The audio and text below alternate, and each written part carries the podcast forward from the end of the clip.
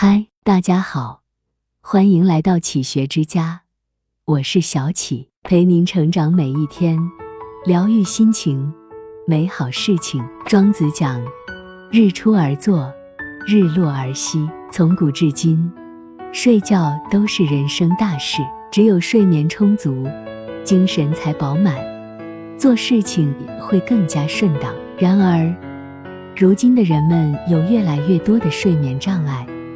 不是半夜惊醒，就是睁眼等天亮，睡不着，成了夜幕降临之后最令人揪心的三个字。一有忙不完的活，不敢睡。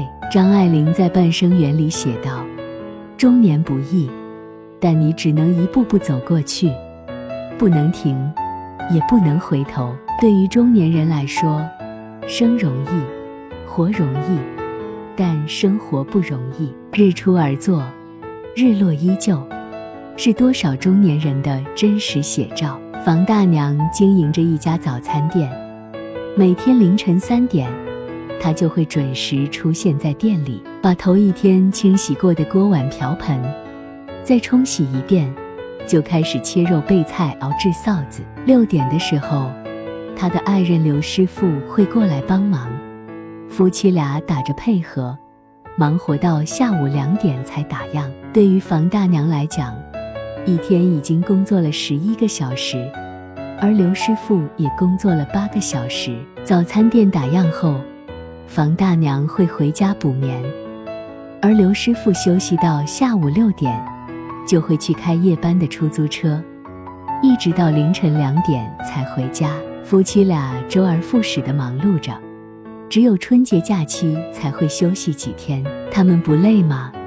他们比谁都累，但他们有忙不完的活，不敢睡。儿女尚在读书，年迈的父母体弱多病，每个月的开支是悬挂在头上的剑，令他们不得不与黑夜抢时间。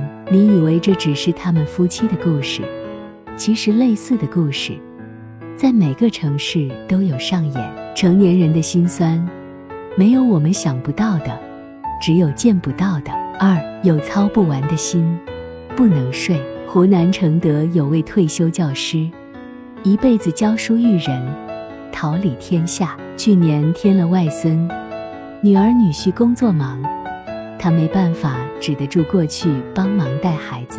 老姐妹羡慕他，刚退休就抱上外孙了。他也乐呵地准备去享受天伦之乐，哪知过去不到半个月，女儿摔伤了腿，在家里卧床，女婿又出差在外，他是给女儿送饭擦身，给外孙喂奶陪玩。用他自己的话讲，照顾两个人，比照顾一个班的孩子还累。夜里腰疼的起不来时，听见外孙在哭，赶紧爬起来去换尿布喂奶。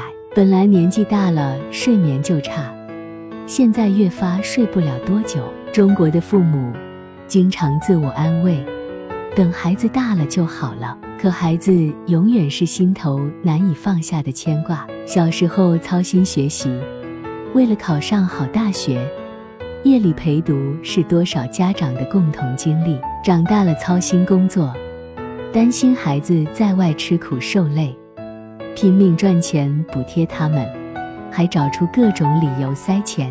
结婚了操心家庭，怕孩子们太辛苦，帮他们做家务带孩子，自己再苦再累都是一副笑呵呵的面孔。本来就为数不多的睡眠，结果还不能睡。三有放不下的事，睡不着。北京大学睡眠医学专家孙伟在失眠疗愈中提到。失眠很多时候与性格有关，越容易焦虑的人，失眠的风险也会越高。生活中有许多人辗转反侧睡不着，并不是没有睡意，而是不断反刍白天甚至更久以前发生的事。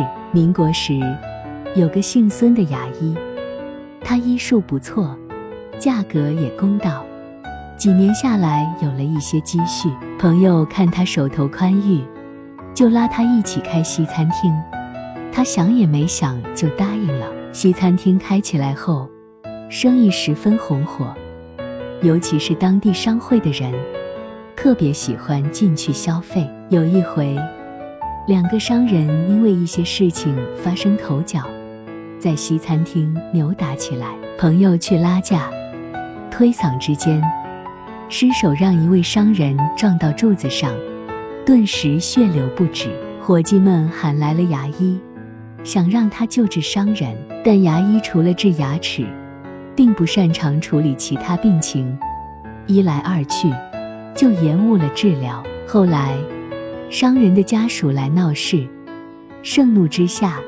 竟放火烧了西餐厅，朋友也在混乱之中受了外伤。从此，牙医就落下了失眠的毛病。每当夜深人静时，他就唉声叹息。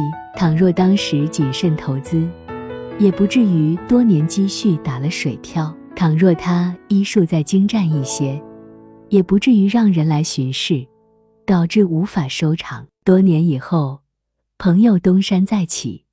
开启了小酒楼，而牙医却因长期失眠，无心看诊，甚至还拔错了牙，日子过得越来越落魄。人生路上会有许多难关，但最难过的是自己这道关。我们总是因过失、遗憾而耿耿于怀，让从前的经历像梦魇一般折磨自己。当内心的压力超过了负荷。睡不着就成了必然的结果。如风君说：“不知从何时起，那些本是习以为常的东西，却成为了奢侈品。比如睡觉，生活的烦恼不会因为你压缩睡眠而得到解决，但你的身体却会因长期缺觉而亮起红灯。”有一项研究发现，在睡眠时间只有或不足五小时的情况下。能够毫发未损存活下来的人数，若按人口百分比计算，并四舍五入的话，结果为零。缓步才能远行，细水才能长流。你只有保护好革命的本钱，才能在未来某一天真正的舒眉展眼。愿你我都能好好爱惜自己，睡好觉，养好神。去拥有你想拥有的人生。这里是启学之家，让我们因为爱和梦想一起前行。更多精彩内容，搜“起学之家”，关注我们就可以了。感谢收听，下期再见。